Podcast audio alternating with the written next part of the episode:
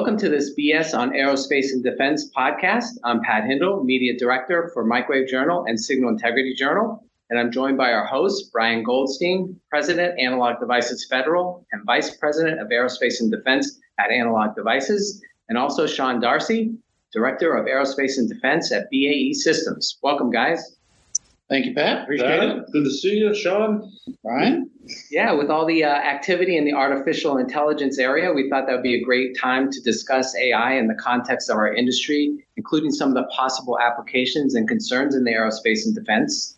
And Sean, uh, you have a lot of thoughts on this, and I know Bryan does too. So let's get started with. And I want you to know before just before uh, we talk about this topic, uh, to get refreshed, I went and watched Terminator last weekend. So um, Skynet. I'm fresh. I'm fresh. We're ready to go now.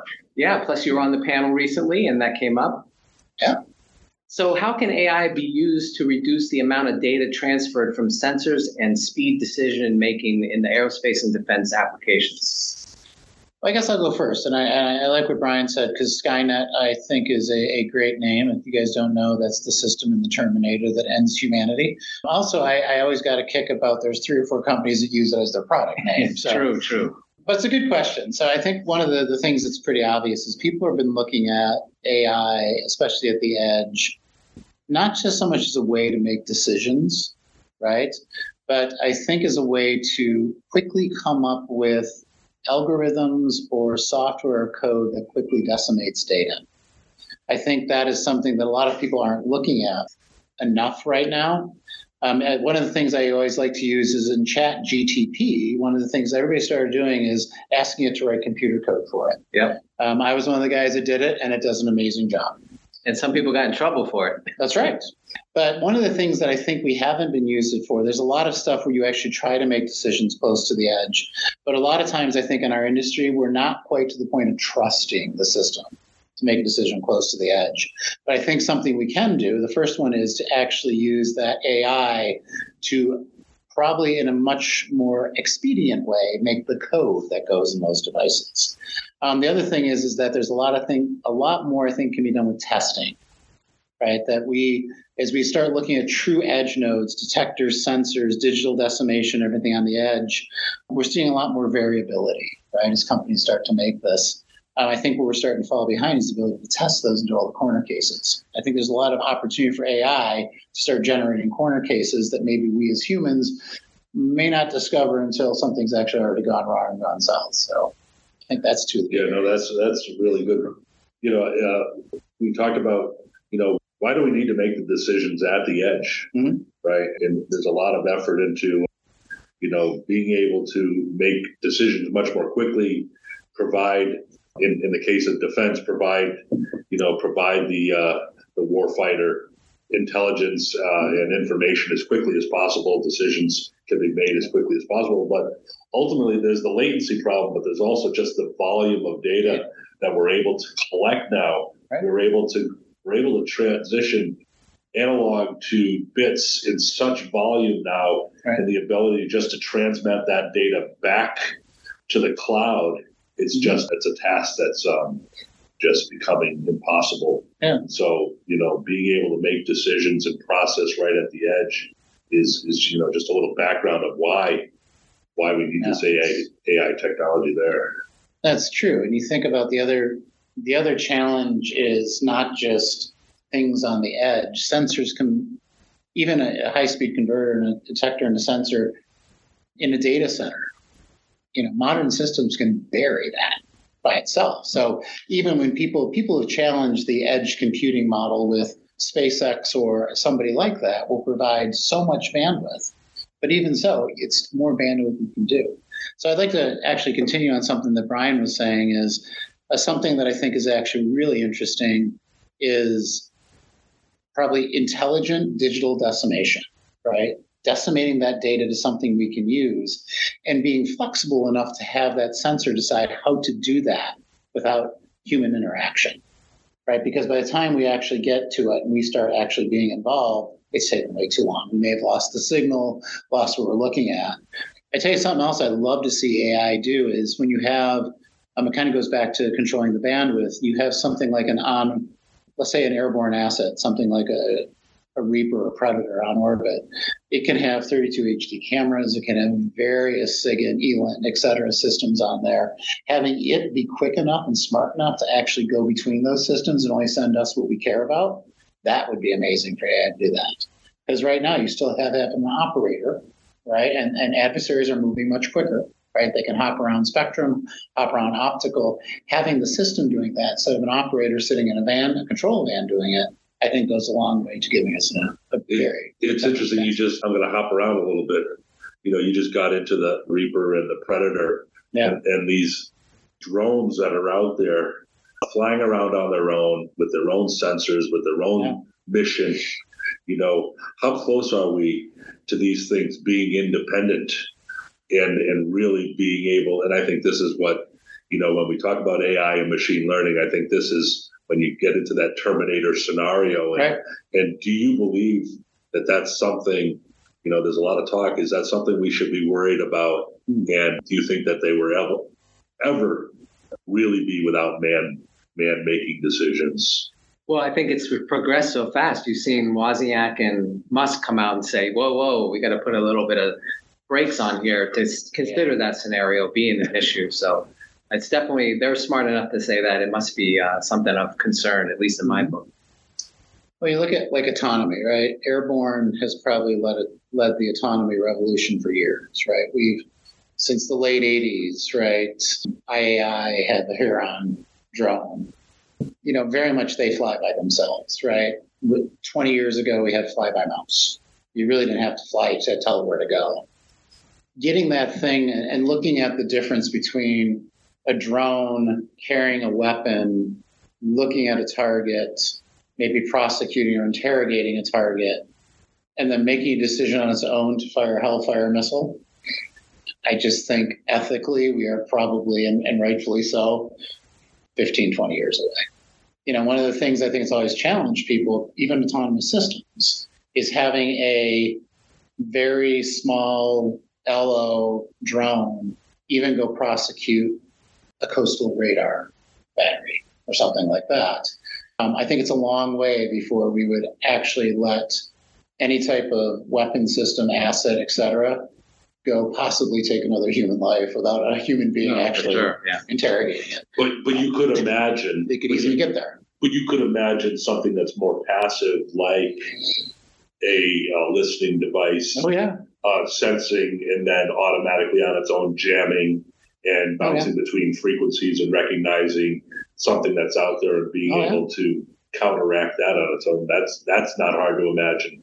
For sure. No, and I think that'd be a good use, right? You know, far faster than you and I can detect, analyze, and hop to the next frequency. We're trying to jam, you know, an adversary with a frequency hopping radio, right? We need to actually get on band so fast that he doesn't get any transmission. AI, it, it's not just simple programming, right? He can change all over the place. How does AI do that and actually start patterning, do anticipation, get there before he does? Maybe intercept even before jam. That'd be that'd be a real cool holy grail. So, so I had, I had a question for you, Sean. You, you, you know, because you're you are a pilot, and you know, getting into um, how comfortable how comfortable we are are we with AI and the, making these decisions for mm-hmm. us, even in autopilot as a pilot, how comfortable are you when you're on a plane, letting go of total control of the aircraft, even if you were to consider takeoff and landing? How comfortable would you be even now?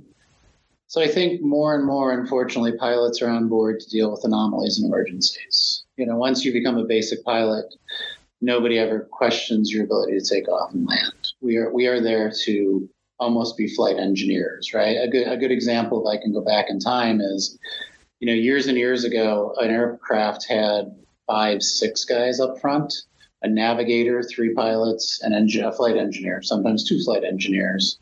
Nowadays, it's pilot, co-pilot, and so we, we've been relegated to a role of engineer. Many, many times you fly across the country, um, you go on autopilot a thousand feet, you disengage the autopilot at 200 feet you fly the entire thing with a keyboard. If you've ever been in the cockpit of an Airbus, it's got a keyboard with a side stick, right? There's a thing called Cat 3 Auto Land. It's been around for over, over 20 years. It lands the airplane for you. A lot of times there's some European airports that you've flown into, you'll notice you're zero zero. So zero visibility, zero feet, and the airplane lands. Um, it's completely handled by computer.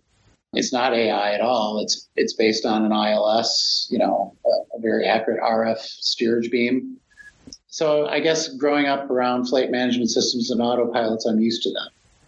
Do I think right now AI could understand that I've got a, a fractured collector and hydraulic system and be able to save the flight that was outside of a checklist or off checklist? I don't think so yet. Now, could it get there pretty quick? Yes. The nice thing is AI. Does AI? The question a lot of people have asked about, you know, an autonomy and AI is, does it make the same mistake twice? And a lot of people would say it doesn't. So. Yeah. So how about you know we kind of talked about areas where you thought it would make a real impact. Is that you know is data crunching the area where you really see now to make the largest impact that AI would have? You know, I I, I think that's what we're looking at now. I think, as Bryan said, making decisions at the edge, how complex they are, I think I, I don't know yet. I don't know how complex they get, but I think that becomes critical. I think to kind of cut to the chase, the big thing that scares a lot of people in AI, right? There's an article in the news this morning is how many jobs lost by AI? You know, you already are. I, I did this. I actually I asked it to. I wrote a program a couple years ago uh, connected a high-speed converter just to a ba- do a basic FFT, and instead of using FPGA, I used a different signal chain. Right? I wrote the code for that myself. I asked ChatGTP.ai to write the exact same thing to me. I had to define it a couple times to make sure I got it right. It wrote code that compiled that I only need to tweak a couple lines to get it to work and spit out the right data.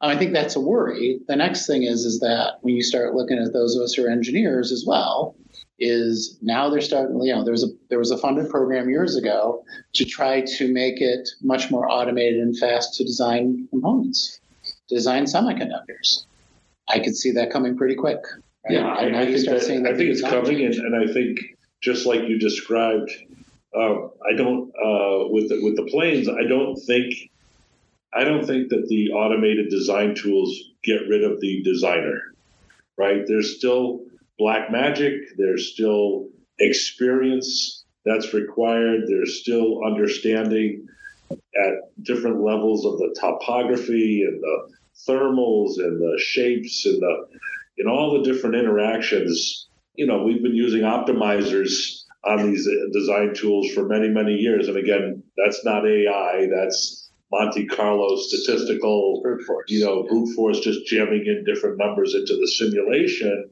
But at the end of the day, you still need someone there to look at the answer and say, you know what, that still makes physical sense. And so I think it will make things faster, especially the rudimentary tasks like the little software scripts that you're talking about. It will make things quicker and easier. But I still think you need that personal touch to ensure that the answer makes sense and uh, to make sure that there's a reality and a producibility behind it. So if I can throw a question over your way, some people actually would say, well, that's true. You're going to severely impact the number of engineers you need. And that, you know, it becomes more of a game of chemistry than it does actually be able to design a mask set or things like that. The government actually has funded programs specifically looking to do that, to be able to, you know, how, how much, you know, how much of designing the, the next transceiver core can be done in AI and how fast does it learn, right? You're, I, I totally agree. We're going to still need the, the, the discipline there, but does it eliminate a lot of basically what would be year one through 10 in your career? That maybe go away completely. Yeah, no, no doubt. I mean, the, look, the, the, the industry change has gone through yeah. constant change. I remember back in the 90s, as we started to manufacture things in Asia, yeah. And, and they started to design in Asia as well. I said, boy, all of our jobs are going to Asia and Japan and China manufacturing in Thailand. What are we all going to do? It just changes what we do, right? It, it actually accelerated the number of engineers and technical people we needed. They were just doing different things. And so, again, maybe we're not designing semiconductor cores, Maybe we are now working at the system level and, and we're figuring out how to use those new cores and those advanced techniques. Same thing when we talk about digital beamforming and getting rid of the RF section in front of the high speed converter. What are all the RF microwave engineers going to do? Well, they're going to move up higher in frequency where the high speed converters still need to be down converted from. So I don't think this uh, removes the jobs. I, I frankly believe that technology increases jobs, but it may change the skill set yeah. of the job. You got philosophical. but that's really good because, right, the, if you look at a lot of the articles that have been published in the last couple of weeks, it's all been about, you know, how many jobs are impacted by this, right? One of the first people to adopt this has been, as we all know, the chatbots, right? That you you call up customer service. Um, but now they're, you know, I think it did scare a lot of people and think it'd start bloody writing code. Um, it can actually start doing designs. It does cabinet design for you. It does some pretty complex mechanical engineering things for you. Um, I, I, think the the mechs and the double E's, like you said, Bryan, the world may change. But how come I still never get an answer when I talk to those chatbots? I'll give you an example. Because they don't like you. I, will give you an example. I was I had a problem with my cable television. I won't name the cable television company, but I was having problems. I called. They gave me a chatbot. The chatbot ah. sent me to the website. I went to the website. The website said, call this phone number. And I got back to the chatbot. And I ended up in an endless, endless do loop. That's perfect. And so I think I'm still on hold. well, speaking of those, so we, we talked about how it can write code, but does this threaten you know, like algorithms and code IP? Some of that escaped from a company recently, and uh, that was a big deal.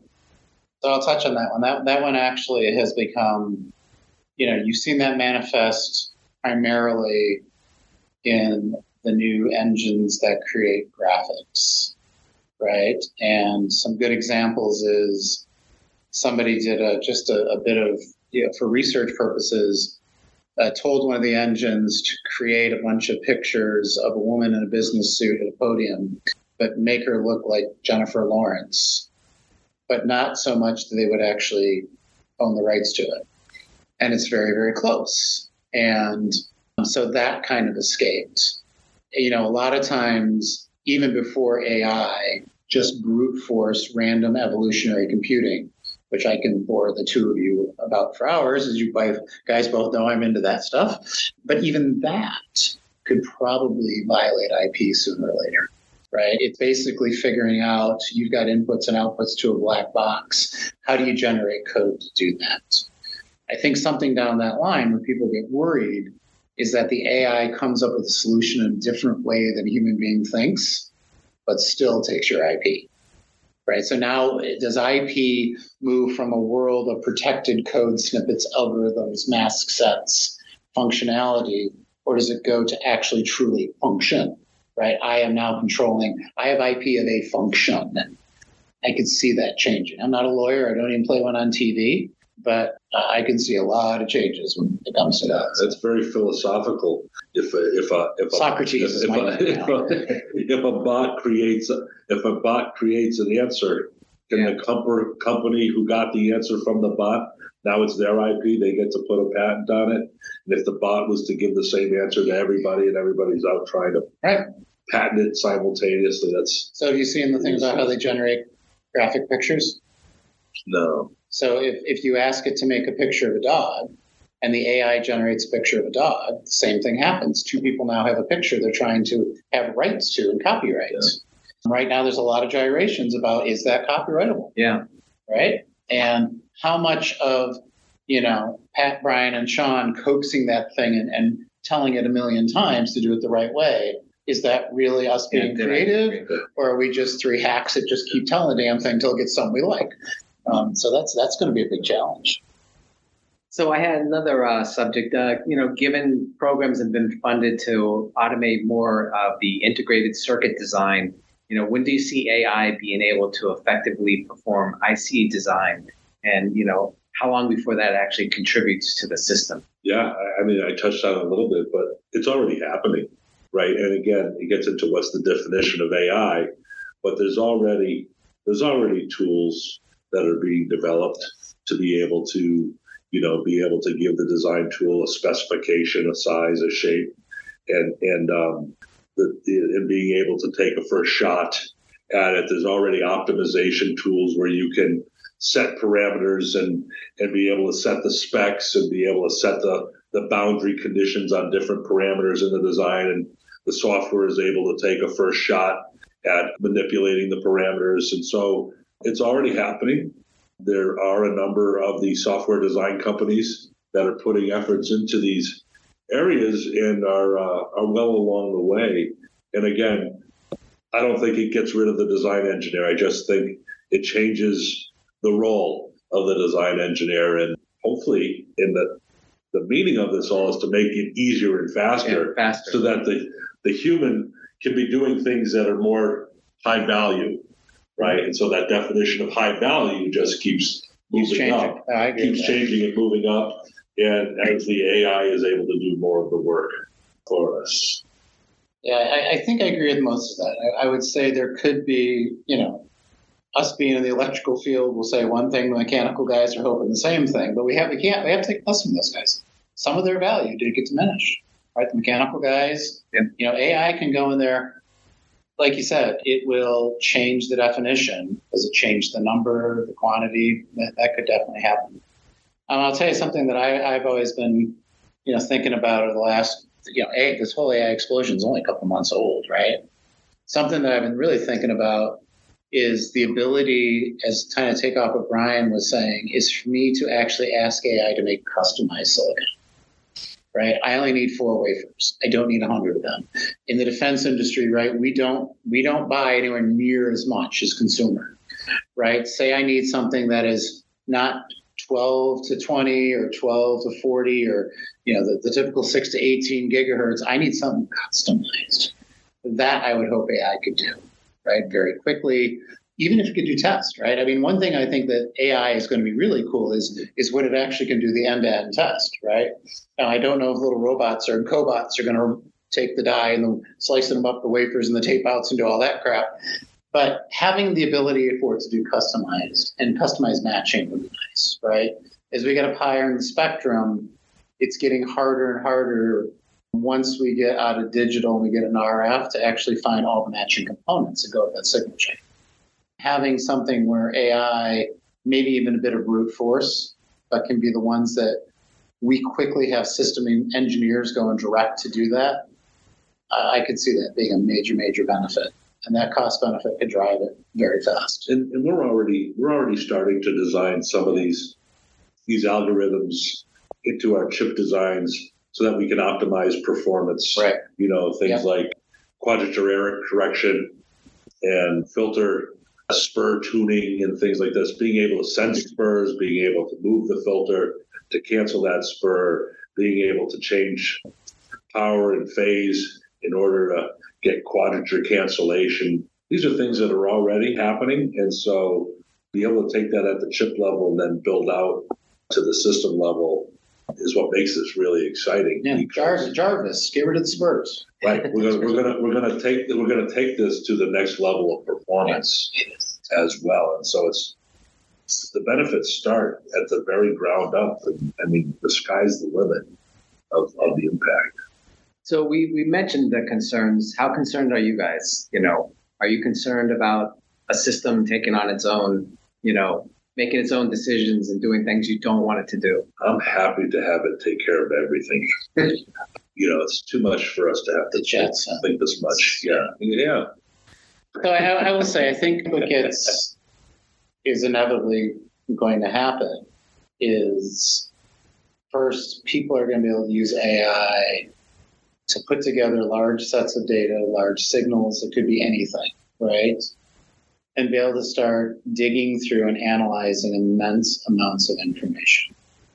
People, companies, adversaries, et cetera, that previously may not have been able to do that. AI especially if AI has the ability to understand writing code, doing analysis, kind of your thing about how can a system automatically just autocorrect and get rid of the spurs? I want to go to a different ecosystem. You know, can I just literally log in and tell it to do that in my voice? That, that's pretty close. But what I see now is things where companies have spent a significant amount of time to collect data and then have all the tools to analyze it and do a lot of good decisions or even you know do things in the defense industry with it I think now that becomes much more vulnerable. So does it do does it level the playing field that you know people spent all this time and money Yeah. on technology and now somebody can just come in and just That's that's grab it from them? it's that's the concern, but also I mean, it's they take not necessarily to grab it from, but they can take the same. If you think of a a small company trying to do the same analysis something like IBM does, now can the three of us in our basement do the exact same thing Watson's doing for the rest twenty years? That, that could be pretty scary to that kind of industry. Conversely, right? I don't think it's all bad, right? a lot of things, if you look in the outside of defense, I know we talk usually about defense, but look at the medical industry, right? Being able to do these meta studies where you actually combine, you know, thousands and thousands of data sets to try to figure out what the causation of cancer is, or, you know, some of the things they're doing in Alzheimer's research. That means now a physician or a researcher provider doesn't have to have a PhD in statistics to be able to find out, you know, some really good, strong correlations and causations. So there's, there's a good side to it too. Yeah, that's it. I think we dwell on the negative and all the bad things that could possibly happen. Yeah.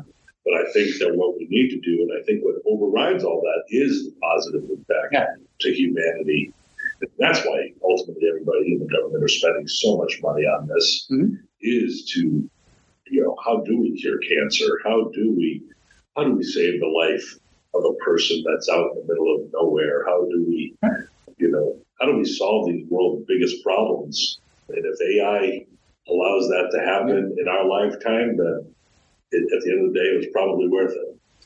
Yeah, I mean, a good, a good example is you see guys that spend hours and hours and hours in the lab testing and everything else. And all of us have done engineering tasks where we are on the bench. It's not the most exciting thing in the world. Um, it's not even probably, as Bryan said earlier, it's not probably a good productive use of our time. We could be doing the higher level problem. I'd love to see AI start automating that. Right? How does it actually know to go to the next test? How does it see a difference in the RF signal and I want to change it, et cetera? like I said, I think there's a lot of good there. There's probably more good than bad. You know, and until Arnold shows up, then I, I might have to recant that saying, you know. And we, we already talked about the impact on the workforce. We think it'll just kind of shift the way the job, you know, what we do, how we do it. Again, that's me being optimistic, and I think, again, my whole life and for you know, for much longer than that, we've always been worried that you know everything's going to take away our jobs. You know, jobs going overseas is going to take away our job. Robots are going to take away our job. I think that this is just another tool that's going to make humanity leap further forward. Yeah, I think it might change, right? I think every major advance might change, you know, and the things people don't like to talk about, it may change the value of the job, right? You may not, you know, say that AI gets good at physics. Well, the physicist may no longer make five hundred thousand dollars a year. He may be coming down to two hundred thousand dollars. Is that how much they make? I don't know. Can't speak about that. But but you, you sometimes see that mix. But I think one thing I would kind of roll into what Bryan said is a lot of that threat to the job and workforce is how flexible are, you- are you as a person, right? You know, I'll look at the elephant in the room, right? People are really always concerned that engineering jobs are high paying, it's a hard degree, everything else, right? We've all seen people with 40 degrees in engineering who work at Walmart, right? Because they weren't flexible, they couldn't change. That's, I think, the key to this, right? You always see the dynamic change in a way that some people have to adapt to change, and if they do not, unfortunately, they get left behind. It's always been that way. Yeah. So I'd say um, today's conversation, I think it's been the most philosophical one that we've Yes, had. it is. That we've had. Plato, Socrates, who's another philosopher, right? I'm I'm not that well versed. You know? Confucius. Yeah. And so on, a, on another topic, what happens when AI is used like to select parts and place orders? You know, how does that impact our way of doing business? Boy, for me, I, I, you know, I was thinking about that as we were talking. I see that to just be an incredibly positive way of using this technology. The idea of being able to figure out where products are in inventory, especially coming out of COVID with the supply constraints, to be able to more quickly uh, to be able to automatically place orders when things are running low, instead of having the little tags in your bins reminding you that it's time to place an order. I can imagine a million scenarios of really improve, improving the ability to, uh, you know, refresh stock and to keep the manufacturing floors moving much more regularly. So I see that as a very, very positive use. And I guess what I what I see on that question is, you know, coming from the side that you know, buys semiconductors and puts them on boards, is I think the impact there is probably in essence to the sales force, right? The guys actually selling to you. And probably not in a negative way. Right now they get to go again, solve the high heart problem. You know, they don't need to be holding my hand as I go through the DigiKey catalog or or call Bryan and say, where the hell's the next 809361? You know, now you have an AI system that I think you take a design and now can we put other things in the model? Can we look at obsolescence risks? Can we look at overseas risks, right? There's a big push to move more onshore, right? If I if I'm actually putting together a system and I have AI that can be actually starting to show things that have matched before, things we've had success before. I don't need to be calling a human being and placing a set of orders and tracking it. I have an AI system that knows bloody well I need 23 of these amplifiers. I need them now. And, can, and better yet, here's another one. Can actually set it out so linearity and demand signal to the factory is better. I think it does change the way you buy things. Yeah. I think the I think the historical thing with FAEs and everybody else coming in, that I can see that down and changing. I see AI possibly changing a lot of that, how it's done, how the part selection is actually done from the board manufacturer side. So. Yeah, and we've got we've got a whole we have a whole team of what's called component engineers. Yeah. These are folks that are looking at all the bills of material of everything that's in production right now and talking to all the suppliers every day about how long is this product going to be in production I'm thinking about using this product in my next generation. Is it the right product to use? Does it have the quality requirements? I, you know, boy, I can imagine a lot of people that would love to have that automated. Yeah, and Uh, predicting reliability issues. You were Oh, yeah. talking about that earlier, you know. Yeah. Or requalling things. Could you not have to requal everything? You could just put it in AI Yeah. and they could tell you. Yeah. It's okay. Yeah. Yeah. Well, any other last thoughts, comments? Well, I think I think the George Jetson comment is actually more appropriate in the AI than it was for the last conversation. So I'm gonna let Bryan close the George Jetson. Well, I don't think this is about George Jetson this time. I think it's about Sarah Connor and uh, making sure that this AI and ML technology is used only for world good and making sure that Arnold, you know, sticks to weightlifting. That's right. Right. Well, she brought him over to her side. That's right. and the, the second one on, yeah. Yeah.